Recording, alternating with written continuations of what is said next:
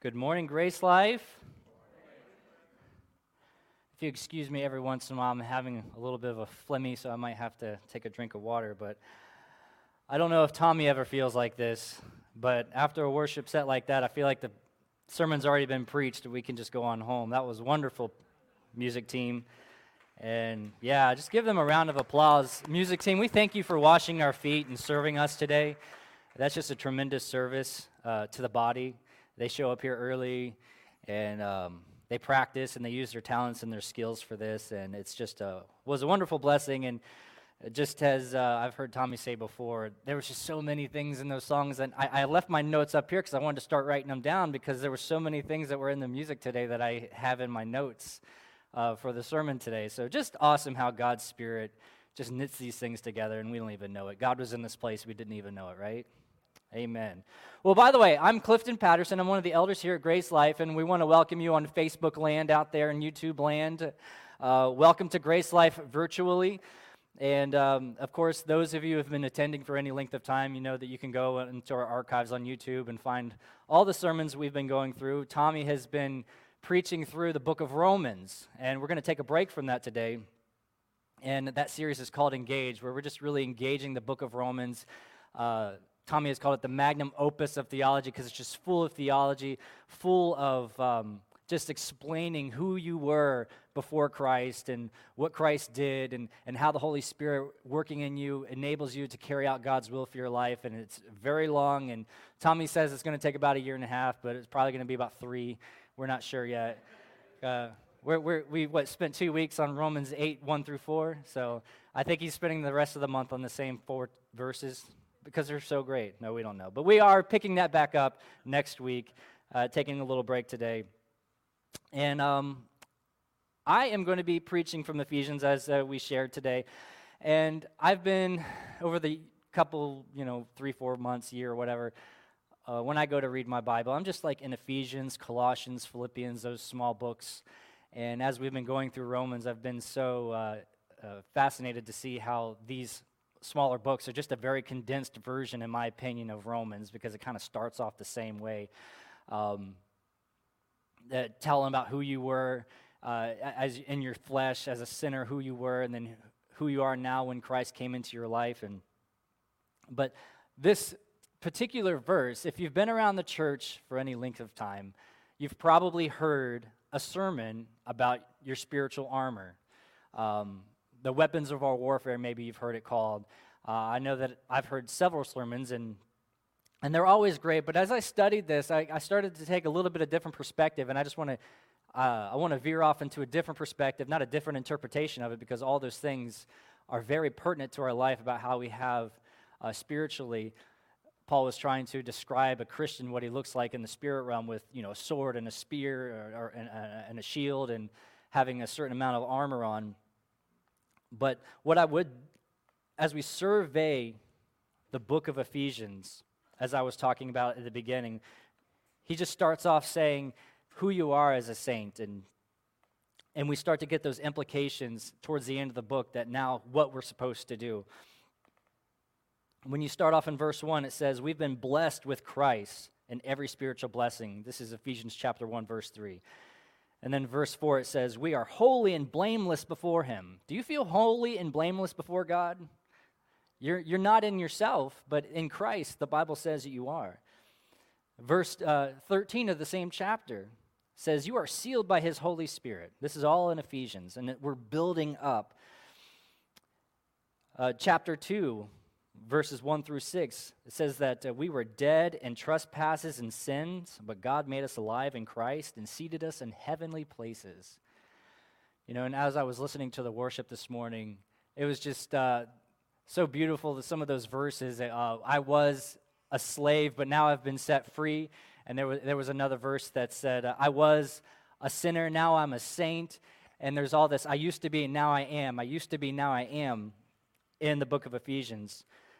I love this, chapter 2, verse 9. It says, no longer are we strangers, but now we're citizens of God's country. We love our country that we're in right now, but we are citizens of a higher country. Amen? We're going to be one day when the Lord, if we die in the Lord or if the Lord comes back, one day we are going to be in a kingdom to where we can always trust who's on the throne. We don't have to second guess his policies. We don't have to second guess his rule. We don't need to picket, and we don't need to protest his decisions. We know it's always going to be true, righteous, and judgment. I can't wait for that day. Amen? It's going to happen. But we do the best we can while we're here right now. And then we get to chapter 4. Paul tells us, now walk worthy of this calling that you have. Walk worthy of it. Sometimes we might walk away, and we know that this is a good Reformed church. We know that we don't earn anything. But the Bible's telling us to walk worthy of something. So it's already been given to you. It's been given to you as a free gift.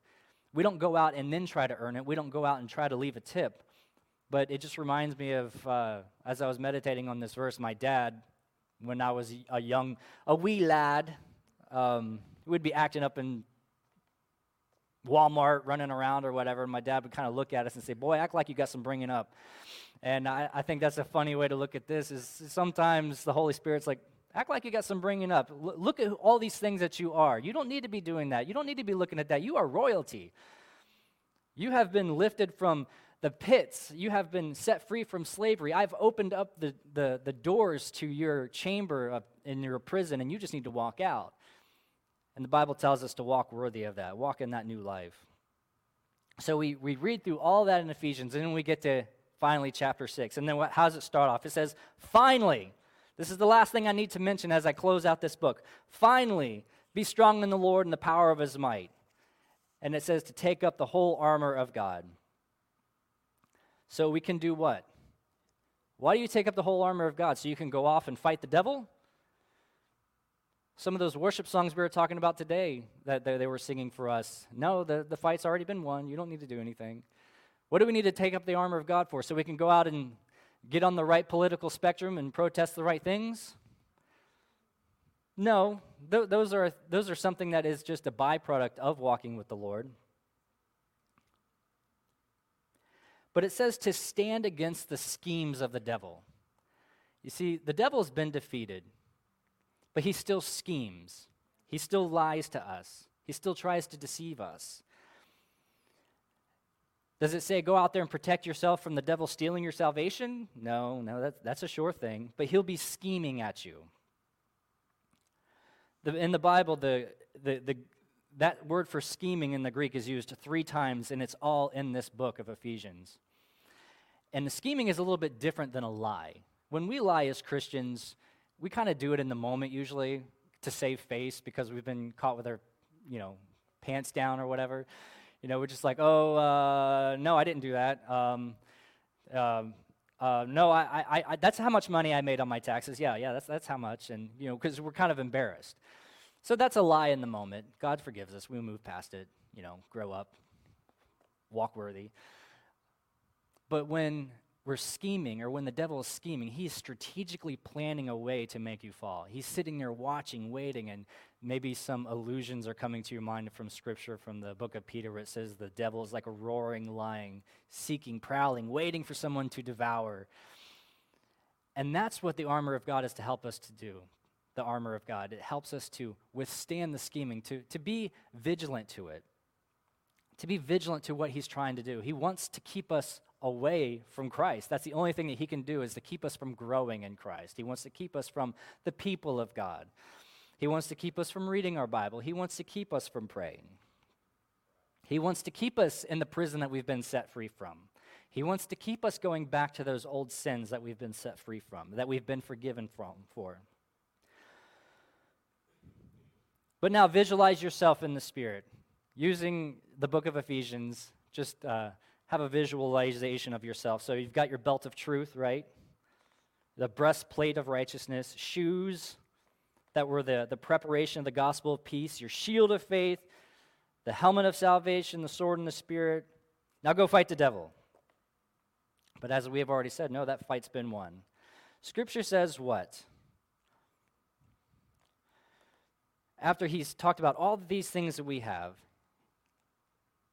in all circumstances, take up the shield of faith that you can extinguish the flaming darts of the evil one and take the helmet of salvation and the sword of the Spirit, which is the word of God, praying at all times in the Spirit with all prayer and supplication. To that end, keep alert with all perseverance, making supplications for all the saints. Is that scripture up? Yes. So we get all dressed up and we go what? To war? Yes, on our knees, right? We go to war in prayer. We go to war in prayer. And I want you to look at, can you see those underlined where it says all?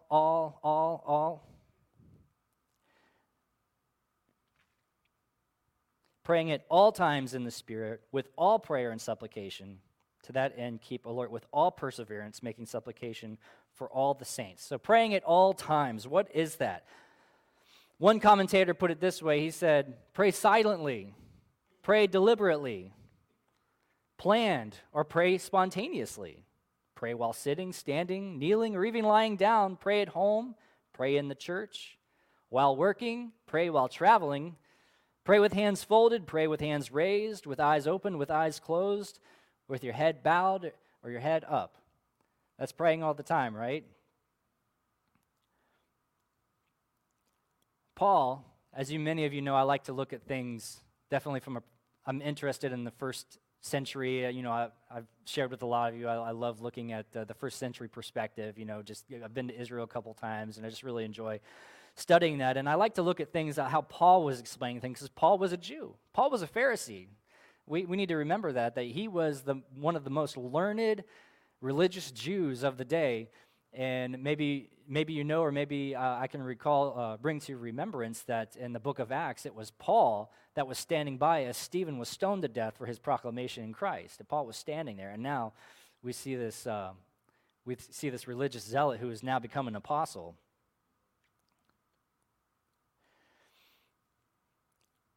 But Paul, as a religious Jew, he would have known about prayer.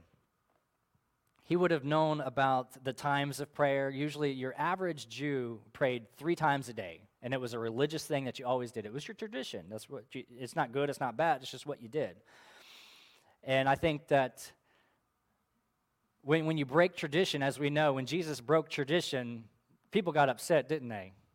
And they would say, well, you're breaking the law. I was like, no, I'm breaking your law. I'm not breaking God's law. And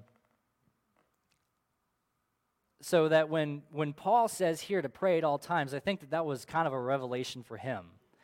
Because you also need to remember that he's preaching to the Ephesians, and that was a pagan culture. So you have this religious Jew now preaching to a complete pagan culture who would bring sacrifices to pagan gods, which the Bible tells us are just demons.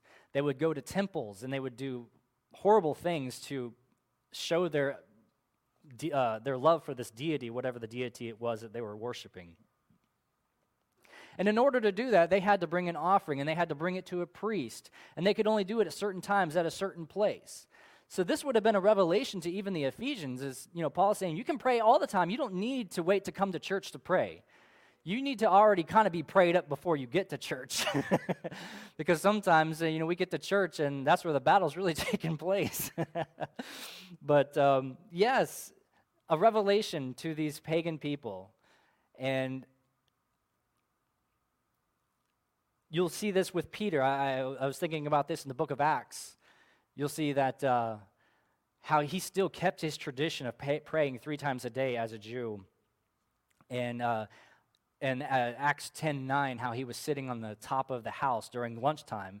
It says, the Bible says, at the 6th hour of the day, he was on the rooftop, and he fell into a trance, and that was when God showed him a vision of the sheet coming down with all the animals. It said, Peter, kill and eat, rise up, kill and eat. He's like, not so, Lord, I've never eaten anything uncommon. And later, Peter learned that was God telling him that the Gentiles have been cleansed, and now that they can hear the gospel, and the Holy Spirit fell on the Gentiles just as the Jews. And I just found that fascinating, that even through his tradition, God just did an amazing thing of praying 3 times a day. So we can have our prayer books, if you like prayer books. We can have our traditional times of prayer, and we can have our spontaneity. We can pray at all times. The Bible gives us permission to be praying at all times. And not only do we pray at all times, but the next one is we're praying with all prayer and supplication.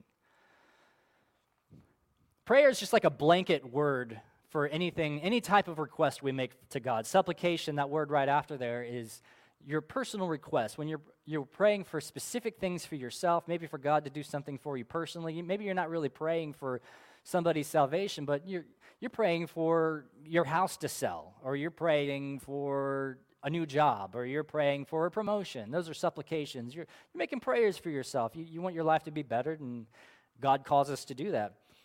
But I don't think that we normally think of terms like this, all prayer. Some of you may have an NIV. The NIV says all kinds of prayer. Most other translations will say all prayer, as there's different kinds of prayer. There's different ways to pray, and there's different, we'll say, categories of prayer. And I just want to go over some. This is not exhaustive at all, but I just want to give you an idea of what the Scripture's talking about here when it says, pray all times with all kinds of prayer. Some of you might have heard the acronym ACTS. I know that's an easy one to remember. ACTS is what? Adoration, confession, thanksgiving, and supplication. That's an easy way to remember four types of prayer. But, a prayer of repentance. Any of you who have come to the Lord, you've had to pray the prayer of repentance and confession. You've had to confess your sins to the Lord. You've had to tell him, Lord, I don't want to do this anymore. I want to repent. I want to turn away from this. That's a prayer of repentance. And we're always called to be confessing our sins to the Lord. And not only to the Lord, but to each other, so that we might be encouraged. There's the prayer of supplication, which we've just talked about, that it's asking for your personal needs and maybe the personal needs of somebody else. The prayer of faith. The prayer of faith is, in the book of James, James instructs us that the prayer of faith will raise up the person on their sickbed. Praying in faith is just our basic outstretched arm to God, because we know in the book of Hebrews it says that without faith it is impossible to please him. So when we're praying, we have to be praying in faith, or he really can't hear us. The prayer of faith is praying things that is already guaranteed to us in Scripture. When we come here in the morning and we're praying, and this wonderful music team is leading us in worship, the lyrics are not saying things like, oh God, that you would save me today because I'm not really sure of my salvation. No, we're already standing in a position where we have a posture of that we're already saved because we have that prayer of faith. We already believe that it's already been done. Sure, the devil will try to scheme you. He's going to try to get you off guard. He's going to try to shoot fiery darts at you and lie to you. But that's what the prayer of faith is. When we see that God has healed people in the Bible, when we're asking for healing, we're reaching out in faith. We're having a prayer of faith like, God, you've done this before. You say that you're a healer. You're Jehovah Rapha. Or that, God, you're the provider. The Bible says Jehovah Jireh, you're my provider. You're going to provide all my needs according to your riches and glory. And it's like, God, I need this. That's you praying the prayer of faith. You're going into the Word and seeing what the Word promises you and what it has available to you, and you keep praying with perseverance and persistence and praying for those things. Prayer of thanksgiving, I think that's pretty self-explanatory. The psalmist said, I will enter his gates with thanksgiving in my heart. I will enter his courts with praise, thanking him for all the wonderful things he's done in your life. Thanking the Lord that he's saved you, that he's opened your eyes to the truth. A prayer of worship and adoration is another one. We just sang all kinds of prayer and worship and adoration to the Lord this morning. An invocation, a prayer of invocation. In the Old Testament, there was many times where the saints and the judges or whoever, the kings, would call upon the Lord to come and fill the tabernacle, or come and fill the army as they fought. This morning, we meet up here on this stage right here. And the worship team, we've all purposed, we all got together in one of our meetings and said, we need to be more intentional about praying. And we felt that was the Holy Spirit just kind of leading us in that direction. And we all decided that the first thing that we're going to do when we come in here and we open these doors, we're not going to set up, we're not going to practice. The first thing we're going to do is pray. Because we believe in the prayer of invocation, we're evoking the presence of the Lord. We want him to be a part of what we're doing.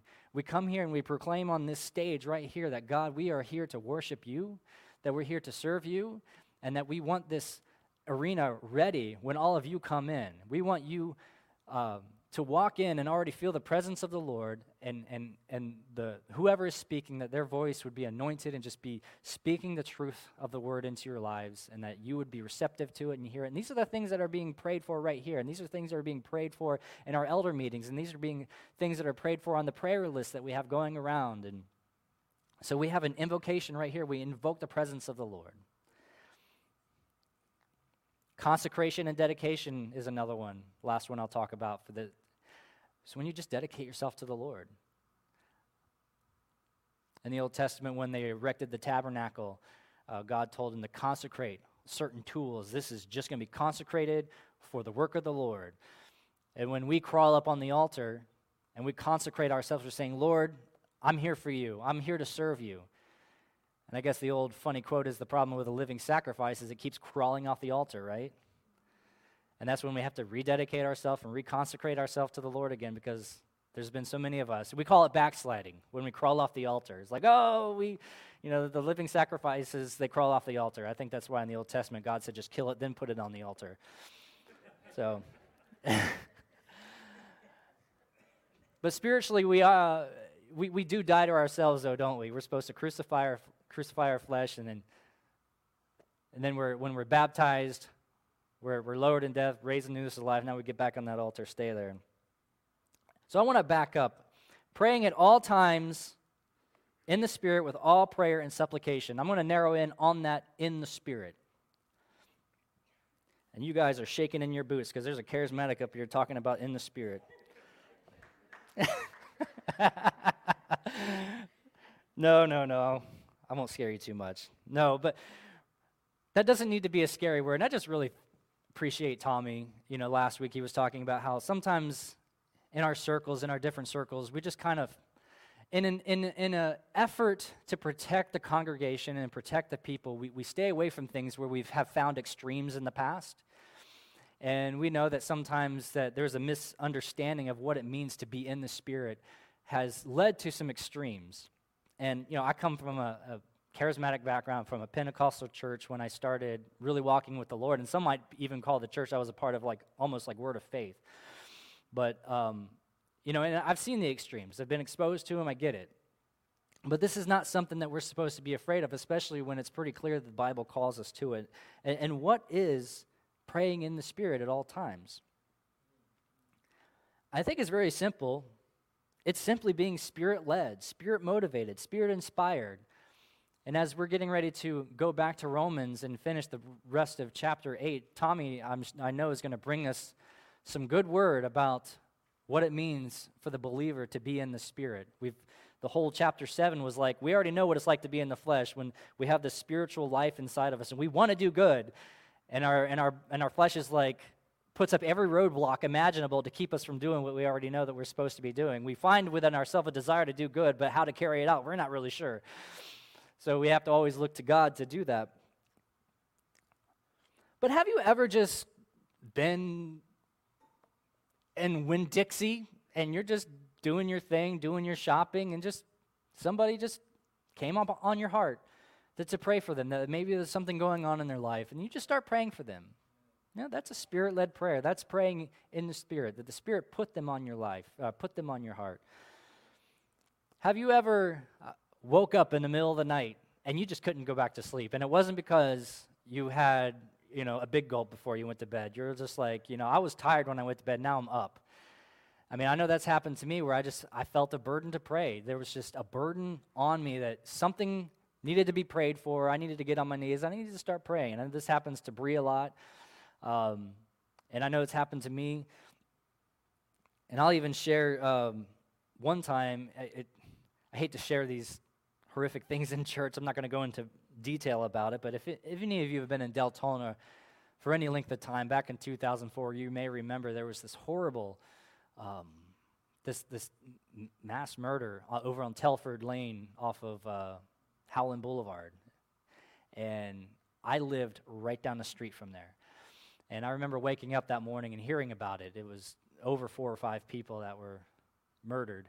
And, of course, I was just dumbfounded by everything that happened just right down the street from me. But I remembered that night, around the same time that was happening, I woke up in the middle of the night wide awake, and I didn't know why. And I just felt this burden to pray. I was praying for my family. I was praying for protection of my brothers. And it turned out later that my brother knew these people. And I don't know why I was praying. I just know that I felt a burden to pray. And who knows, maybe my brother could have crossed their path because he knew them and could have got caught up in that. I don't know. I just know that I felt a need to pray. And as a matter of fact, the same year, I was involved in a really bad accident at work. And those of you know that I work in a salvage yard, and at that time I still worked in a salvage yard. Can't get away from that place, I tell you. And this gas tank blew up in my face. And so those of you who kind of get a close-up at me and you'll see like these black spots in my nose and in my lip, it's not because I don't take a shower. It's because the explosion, it's called traumatic tattooing, the carbon from the explosion impaled into my face. And I had all kinds of opportunities to be all messed up from that. And there's a whole litany of God's miraculous provision that got me through that I'll share for another time. But what I did want to share was that my mom at the time, she worked there. It was family business. My mom and dad were there. And after all the explosion and all that happened, I made it home safe. My mom was just telling me, she said, for the 2 days before that explosion, I have been carrying around this burden. I've been praying for my family.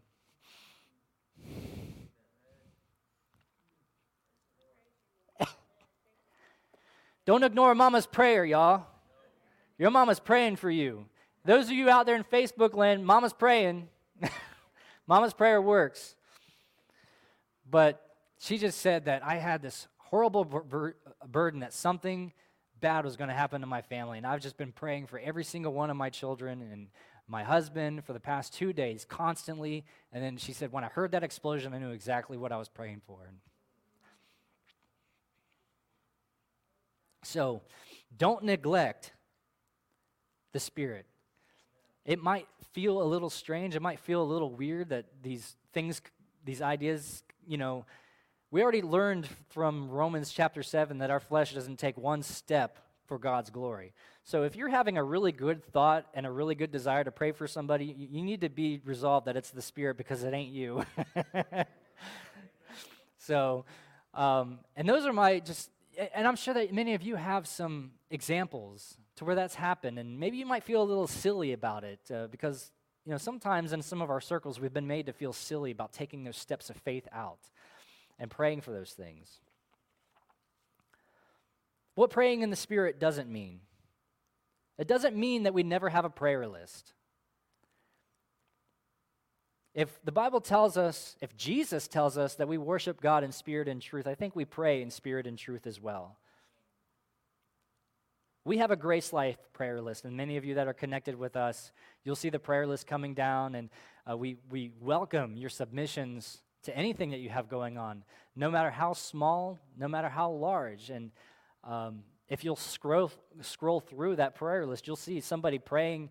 You know, they might be praying for their cat, and then you have somebody whose mom just went into surgery for cancer. You know, we're praying for everything. There's nothing too large, nothing too insignificant to pray for.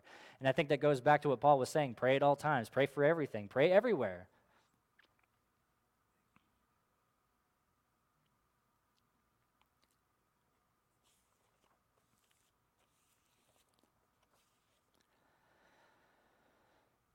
Praying at all times in the Spirit, with all prayer and supplication. To that end, keep alert with all perseverance, making supplication for all the saints. So now we're going to talk about all perseverance.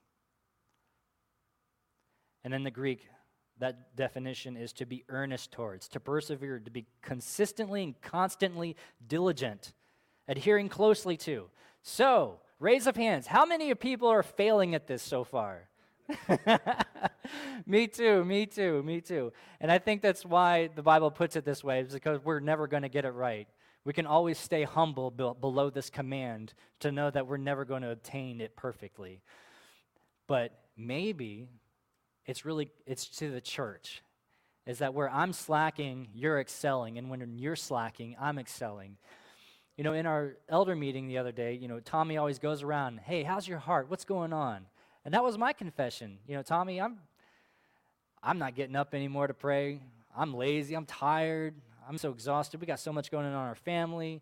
Yeah, I'm praying throughout the day. You know, someone comes to mind. Yeah, we pray for them. See something on the Grace Life prayer list. Yeah, we pray for them. And but I really like having that time where I wake up in the morning and I get the scriptures and I really sit with the Lord and see what he has to say to me. And I haven't been doing that very diligently lately. So that's a confession, but also just I'm with you. I mean, I'm failing at this as well.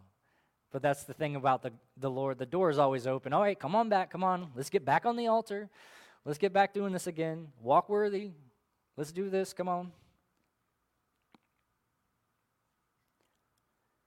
And pray with perseverance for all saints. Show of hands, military men out here, military men and women. A few of you. Okay, all right. There's some, all right. Yes, sir. I know Matt up in the box. I was military as well.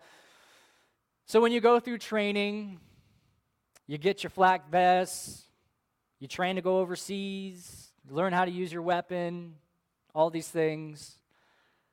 Are you training just to go fight for yourself? No, you're going to fight for your country. And as I meditate on this, that was the image that came into my head because, you know, me being in the military, having been in the military, I went to go fight for my country. I didn't go to pick a fight for myself. So when the Bible is telling us to put on all this armor, it's just like those of us who are in the military and those of us who protect us daily that are police officers. You have a certain level of protection as you go out. You're not fighting for you. Yes, you in fighting for all of us, you're protecting yourself, yes. But primarily, we're fighting for the church. We're fighting for all saints. So when we're praying with perseverance, not only for ourselves, but it says to pray for all the saints. Who is a saint? You are a saint. If you're a believer, you're a saint. And I know that sometimes there's a little bit of misunderstanding with our Catholic brothers and sisters that, you know, maybe you come from a more liturgical background where we regard only certain people as saints that have done wonderful things for the Lord and have been martyred for their profession of the Lord, and we look at them as sainthood, that they're just really special before the Lord, and they are very special before the Lord. But however, the Bible calls all of us saints, and all that means is a called out one. We've been called out. You've accepted Jesus Christ as your Savior. You've been called out. You're a saint. So you include yourself in that because it's talking about you. And it's also a command as well. I know that I'm just as guilty as you are for getting on my knees and just praying for my needs, praying for my family. Yeah, I'm just concerned about my family, my kids, my wife, and that's it. I'm very lax on praying for the needs of everybody. And that's what we're moving at Grace Life. We're growing in that. There's just been so many people coming up saying, oh, we need more prayer. There's been suggestions that we talk about in our elder meetings that people want to start a prayer group that is praying right now while we're having the service. You can't pray too much. If you show up here early, you're going to walk around, you're just going to see pockets of prayer everywhere. It's great. I had 3 people pray for me this morning. We prayed up here, went up in the sound booth. Tommy came up there and prayed for me up there. And then we were down here in the foyer, and Steve prayed over there over the service, and then I was back here, and then Tommy's like, I just want to pray again. And prayed for us again. So we're trying to cover this place in prayer, and you can join us as well. I'm going to tell you how to do that. So how about you? Do you feel awkward praying? Do you feel like that your prayers don't matter? I think it's that scheming from the enemy that would make you believe that. It is. And I dare say that the scheming is really to keep us from praying, because I know when I don't want to go to the Lord, it's because I'm stuck in a sin, or I have sinned, I'm having bad thoughts. It's like, oh, I don't want to go to the Lord with this. So what do? We just keep taking steps back. We keep taking steps back. We forget about God's kindness. We forget about his goodness. We have to go back to the scriptures and remind ourselves, oh, no, I'm already a saint. God, you've already paid for this. Yes, I blew it, but I'm alive in Christ. I've been seated with you in heavenly places. I have to keep telling myself this. It's like, so, you know, I repent, Lord. Forgive me for this. I want to restore our relationship. And that's what Satan's been about from the beginning, right? When he came to Eve and he came to Adam, he wanted to sever their relationship with God, and that's what he did, right? He deceived them. He schemed them. He waited just for the right time.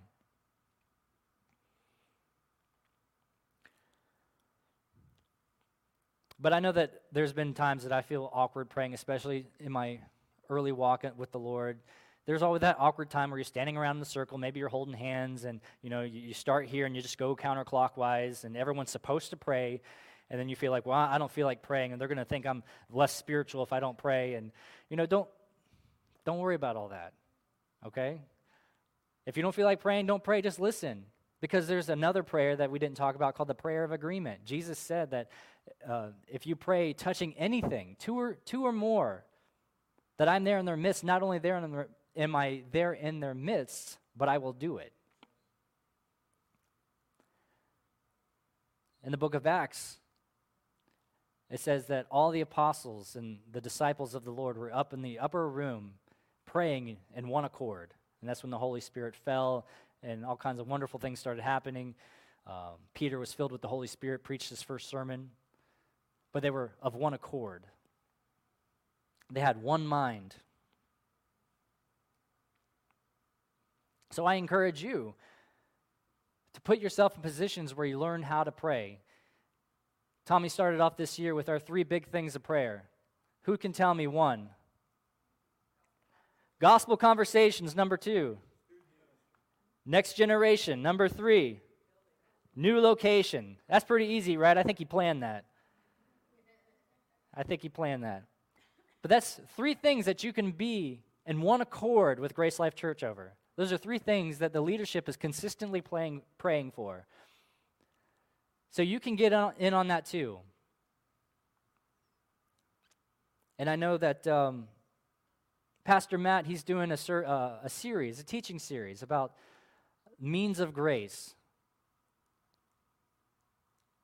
Disciplines that you can study and engage the Lord, and that's kind of based on a book where it talks about the means of grace is really putting yourself in a position to receive grace from the Lord. So if you feel awkward praying and you don't really know how to pray, that's okay. Just put yourself in a position where you can hear people who know how to pray. I'll tell you what, Tommy can pray. Y'all go to these prayer meetings, listen to him pray. He can pray. There's a lot of other people.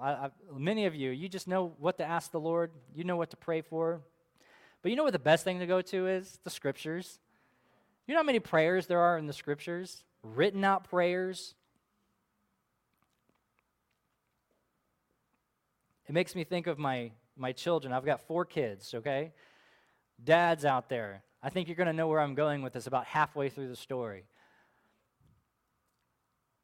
Now, I can be walking through the house, and my youngest will say, "Hey, Daddy, do Spider Baby." And that's this something in our house. It's one of our weird things where, you know, I pick them up and I make them look like a spider on the wall, and I start moving them around, and then they'll want to be Super Baby, you know, and they'll put their arm out and they fly around the house. All right, Dad, as soon as you put that child down, what happens next? The other ones come up. "Oh, Daddy, my turn." So now I've got a 12-year-old. I'm like, "Honey, I can't. When we go swimming in the summer, right? The youngest one, Daddy, pick me up, throw me." Okay. And guess what Daddy's doing for the next 2 hours?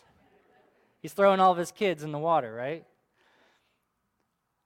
I think that's a fun way to think about prayer. You know, I know when I've been around people who pray that have been weathered and walking in the Lord, they pray for things. I'm like, "Oh, I didn't know I could pray for that." Just like my kids, like, "Oh, I didn't know I could get Daddy to do that. I want in on that."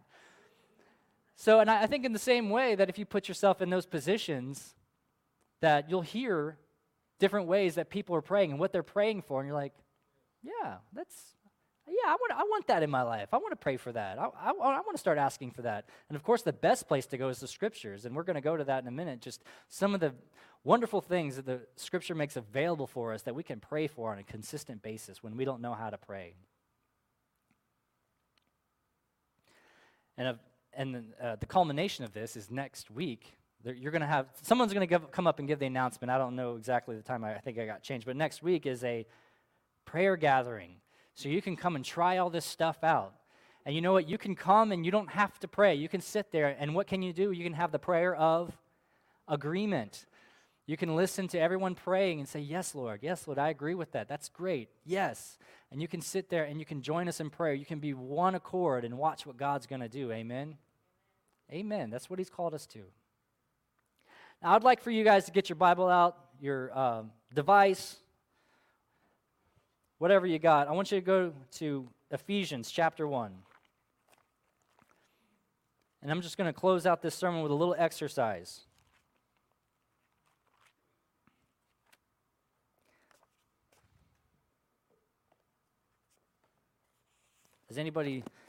Nobody has Bibles anymore. It's all electronic now. Like I said, you know, you can scroll down to it. And one man said, who knew that scrolls would make a comeback, right? Womp, womp, womp. I want you guys to go to chapter 1. We're going to start in verse 3. I have a King James, but New King James. I've just had this thing for 20 years. It's hard for me to make the switch. This thing's been everywhere with me. But what I'm going to do is we're going to scan Scripture, and I want you to scan it with me, to read with me. And what we're going to do is we're going to pick out truths, and we're going to pray them for ourselves. I'm going to pray them for myself. You can pray them for yourself. You can change the person to first person, maybe even change how it's being arranged. And I just want to, this is something that I do personally, okay? You can do this in the Psalms. There's so many Psalms that are just wonderful that I've never heard a church other than Grace Life preach on the Psalms so much that when you hear David, you know, he's just really pouring his heart out to God. He's like, God, I wish you'd do some stuff for me. I'm so sick of my enemies. You know, my neck is underneath their foot, and they're always pointing their finger and laughing at me, and I'm up in my palace on my couch, drowning my couch in tears, and you're not doing anything. And then the next psalm is like, oh, I'm like a gazelle leaping on the mountaintops, God. You have delivered me. You've done wonderful and great things. Wait on the Lord, but he will come to your rescue. And so that just gives me a lot of hope and encouragement. So verse 3, chapter 1 of Ephesians. We can start off, blessed are you, God, my Father, Father of my Lord Jesus Christ, who has blessed me and everyone in here with every spiritual blessing in heavenly places in Christ. And you have chose us in Christ before the foundation of the world, that we should be holy and without blame before you in love. And you have predestined me to the adoption of a son by Jesus Christ, according to the good pleasure of your will, Lord, to the praise of the glory of your grace by which you've made me accepted and beloved. In you, Jesus, I have redemption through your blood, the forgiveness of sins according to the riches of his grace. And you made abound toward me in all wisdom and prudence, having made known to me and all those in here the mystery of your will according to your good pleasure with which you purposed in yourself, that in the fullness of times you would gather all of us together in Christ, both which are in heaven and which are on earth in you. And in you, Jesus, we have obtained an inheritance, being predestined according to the purpose of your will, who works all things according to your own counsel, that those who first trusted in Christ should be the praise of your glory. In you, Jesus, I have trusted when I heard the word of truth, the gospel of my salvation. In you, I have believed, and I have been sealed with the Holy Spirit of promise, who is the guarantee of my inheritance until the redemption of the purchased possession to the praise of his glory.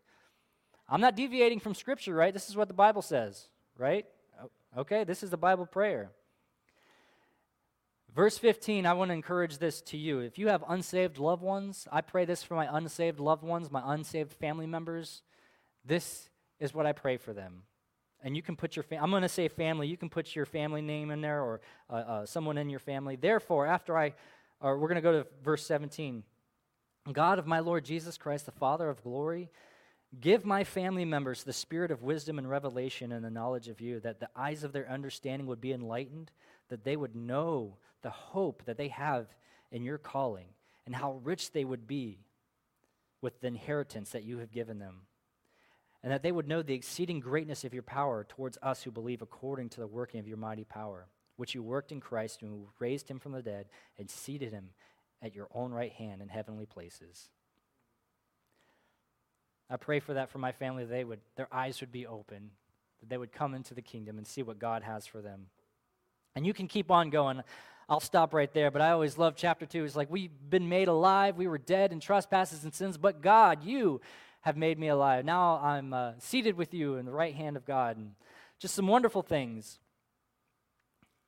And somebody teaching me that has just really made the difference in my life, that when I'm backslidden or when my heart is drifted from the Lord, I go back and I'm forced to recite back to those a prayer of faith, things that have already happened in my life. I don't have to wish them. I don't have to ask for them again. They've already happened. They're already true. I'm the one who walked away from it. I'm the one who got off the altar and walked away. So with that, I think we're prayed up. I'm going to go ahead and close this out, and I just want to thank you for the opportunity to come up and bring this word. It's just been a word that's been on my heart for some time, and Father, I just thank you for the opportunity, and pray that this truth of your word infiltrated hearts and set things right in our hearts, Lord, and further instructs us on your goodness and how good you are and how wide your door is open towards us when we repent and come to you, Father. May you be glorified in this place, in Jesus' name. Amen. Amen. I don't know who's doing the announcements. Oh, no, I'm sorry. I forget everything. Okay, we have our Selah moment, some more prayer. And we have our Selah moment right now. And we have some Spirit-filled people in the back. If you're inspired, if there's some supplications that you'd like to make, if you don't feel adequate to pray right now for some things going on in your life and you need some help, we've got some mature believers in the back who would love nothing than to hold your hand and pray with you and beseech the Lord on your behalf. And we can take that time to do that now. If you'd like, you also will be playing some music, and we just sit with it and let the Holy Spirit minister to you and think about what we've read from the Scriptures today. Amen? All right.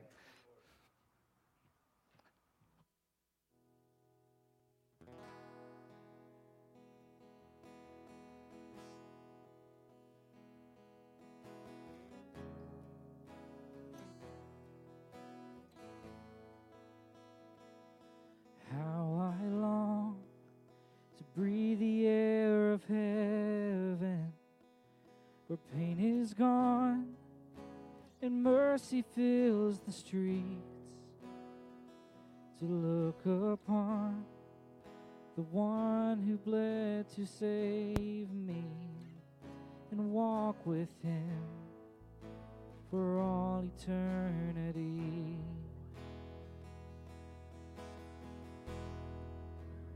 There will be a day when all will bow before him. There will be a day when death will be no more. Standing face to face with he who died and rose again. Holy, holy is the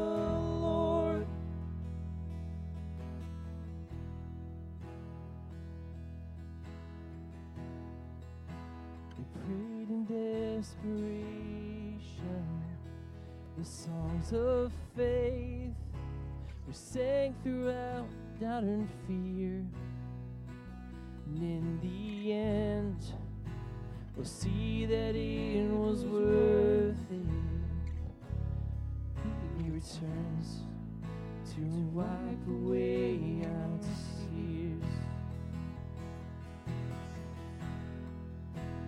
There will be a day when all will bow before him. There will be a day when death will be no more. Standing face to face with he who died and rose again. Holy, holy.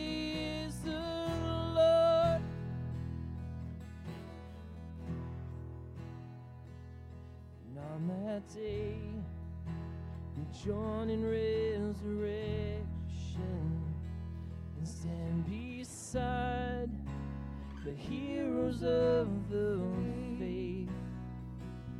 With one voice, 1,000 generations name. Worthy is the Lamb who was slain. And on that day, we'll sing and rich on the resurrection and stand beside the heroes of the faith. With one voice, a thousand generations sing, worthy is the Lamb who was slain. Forever you shall reign.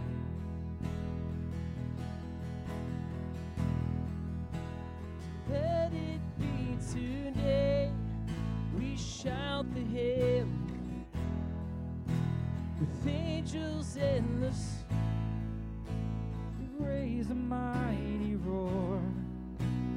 Glory to our God, who gave us life beyond the grave. Holy, holy is the Lord. Holy, holy is the Lord. Holy, holy is the Lord.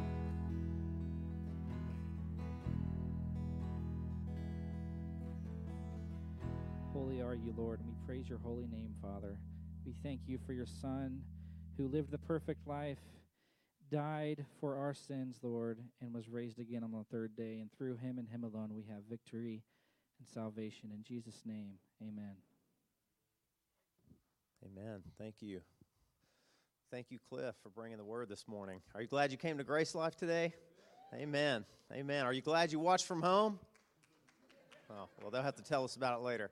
Hey, listen, we got just a few announcements this morning. Number one is, and I don't really have a slide for this, but our Father's Day was the day that we all brought back the baby bottles that we took home on Mother's Day. We filled those up with loose change. Some of you stuffed some bills in there. Some of you wrote some checks and brought those back. And, hey, I praise God today talking about prayer for the decision that was made by the Supreme Court justices this week that overturned Roe v. Wade. Praise God for that. Listen, that is huge. That's something to celebrate. Amen. That's something to celebrate because I will tell you, in 1973, when that rule was put into place, that law was put into place, from that day, Christians have been on the front lines, not just praying, but laboring to come alongside pregnant moms who maybe had unwanted pregnancies and giving counsel and giving encouragement, taking them to the scriptures. Many people have been brought to Christ through that. And listen, ever since 1973, the people that I think have been on the front lines of that have been faith-based people and organizations, have been Christians running the adoption agencies, foster care, pregnancy centers, have been praying, have been doing what they could politically in Washington. A lot of Christians you'll find there that have been doing the good work. And a lot of people are saying, you know, we still got a long way to go, but that's a huge answer to prayer. And I mentioned that today so that you will remember our partnership with the Florida Pregnancy Center right down the road here. You know, a lot of pregnancy centers have been, oddly enough and sadly enough, attacked since this thing has been overturned. And they have sent out requests to be praying for them, that God would protect them. They could continue to be on the front lines and meeting with people, giving them gospel guidance, taking them to the scriptures, giving them some alternatives. And now that work will move forward even more. And we're thankful for that. So if you haven't brought back your baby bottles, Joan Drake is our liaison. Her and Don, they do a tremendous job representing the Florida Pregnancy Center through Grace Life. And so if you have any questions, or maybe you didn't know about it, you weren't able to take a baby bottle home, and you're like, gosh, man, I'd still really like to partner and help, you talk to Joan Drake. She's in the lobby. Her and her husband would love to talk with you about ways you can partner with the Florida Pregnancy Center, okay? Couple more announcements. Student gathering is tonight. It's time again. It's going to be from 6 o'clock to 8 o'clock at the Reyes home, and there's going to be dinner included. You don't want to miss that. So if you have any questions about the address, you can find that on the app, or you can ask Matt. He's in the back teaching. He's our pastor that works with discipleship and students. That's tonight, students, 6 to 8. Our prayer gathering that Cliff mentioned in the message, we usually, whenever there's a fifth Wednesday in the month that rolls around, we have a fifth Wednesday prayer gathering. Well, it's a little bit weird this month because it's a fifth Wednesday, but we're having our prayer gathering on a Thursday night. So you need to make a note. It's not on a Wednesday night this week. It's on a Thursday night, and we're having it at the same location we've been hosting our Grow classes. It's at Emmanuel Christ Presbyterian Church, right off of Orange Camp Road. If you have any questions about the address, we'll send that out to you. But that's going to be this Thursday night from 6:30 to 8 o'clock. And normally what we do is we don't really talk a lot about it because you're not supposed to let your right hand know what your left hand's doing. But a lot of us fast together on that day. And then we break our fast together after our prayer gathering because we've been allowed to host it at a church. And it's not our building. We're not going to bring food in there. So if you want to go afterwards to, I don't know, a diner, Denny's, Chick-fil-A, something like that, you guys can arrange that on your own. But prayer gathering this Thursday night, 6:30 to 8. And then one other thing. Yes, we have an opportunity to help some of the students that are going to camp this summer. They're going to Camp Behold, and it's a great camp. And as you know, it costs money to have a camp that's out of town. Some of you ask, why don't we do it out of town? This is Florida. It's good for students to get away. This is a camp that's got 2 years, 3 years. It was put together by people we know and trust, good theology, great speakers, and it's a beautiful location in the mountains, so it costs a little bit more money to get the students there for all their food and lodgings for the week. And so we're trying to help these students make their way, pay their way. So one of the things we're doing is we're hosting a student car wash, and they're going to sell tickets to you. You can buy a pre-ticket. I think it's going to be $10, and then on July the 9th, it's going to be at a location in Orange City, the Fancy Fruit parking lot, from 9 to 12. That's going to be July 9th. So next Sunday, if you see a student and you don't want to buy a ticket, you better avoid them like the plague, okay? They're going to be trying to get you to buy tickets, but the money goes toward their spiritual growth at camp. So just wanted to put that out there. Now the final thing, listen, we are a family. This church is a family. And one of our cultural values that we really prize is walking in the light together. And that means this. We don't really keep secrets here. It's our goal to walk in the light. That means sunshine's the best disinfectant. It means we want to be open. We want to be honest. And one of the things we've been talking about doing for a long time as a board of elders has been walking in the light with you financially, because this is not a for-profit organization. This is a 501c3 nonprofit. You know what that means? That means all the monies that we take in to advance God's kingdom, we depend on God's people to provide that. And lots of people at churches, rightly so, say, hey, how are the monies that we give to the Lord? We're entrusting that to leadership. How's that money being stewarded? And so we want to provide for you a financial update. I know this may be boring for some people. That's okay. Some people don't want to sit through a meeting like that, and that's fine. Steve's going to give it. He's going to give an update in a few minutes. He's kind of our financial lay elder. That's not all he does, but that's his primary responsibility. He's done an incredible job. So here's what we're going to do. This is more for Grace Life family, but by no means do you have to leave if you're not a member or you're a guest or you're just curious. You can stick around, but here's what we're going to do. I'm going to give the charge in just a minute, and we're going to take a 5-minute break. For those of you who don't want to stay for the financial update, you can go pick up your children in the back, and you can be on your merry way, and that'll give the rest of you a couple minutes to stretch your legs, use the restroom if you need to, and then come back together. And we're still going to provide childcare, but after those of you who are not staying, pick up your children. We're going to put all the kids in one room, and we'll have one of our ambassadors back there watching them.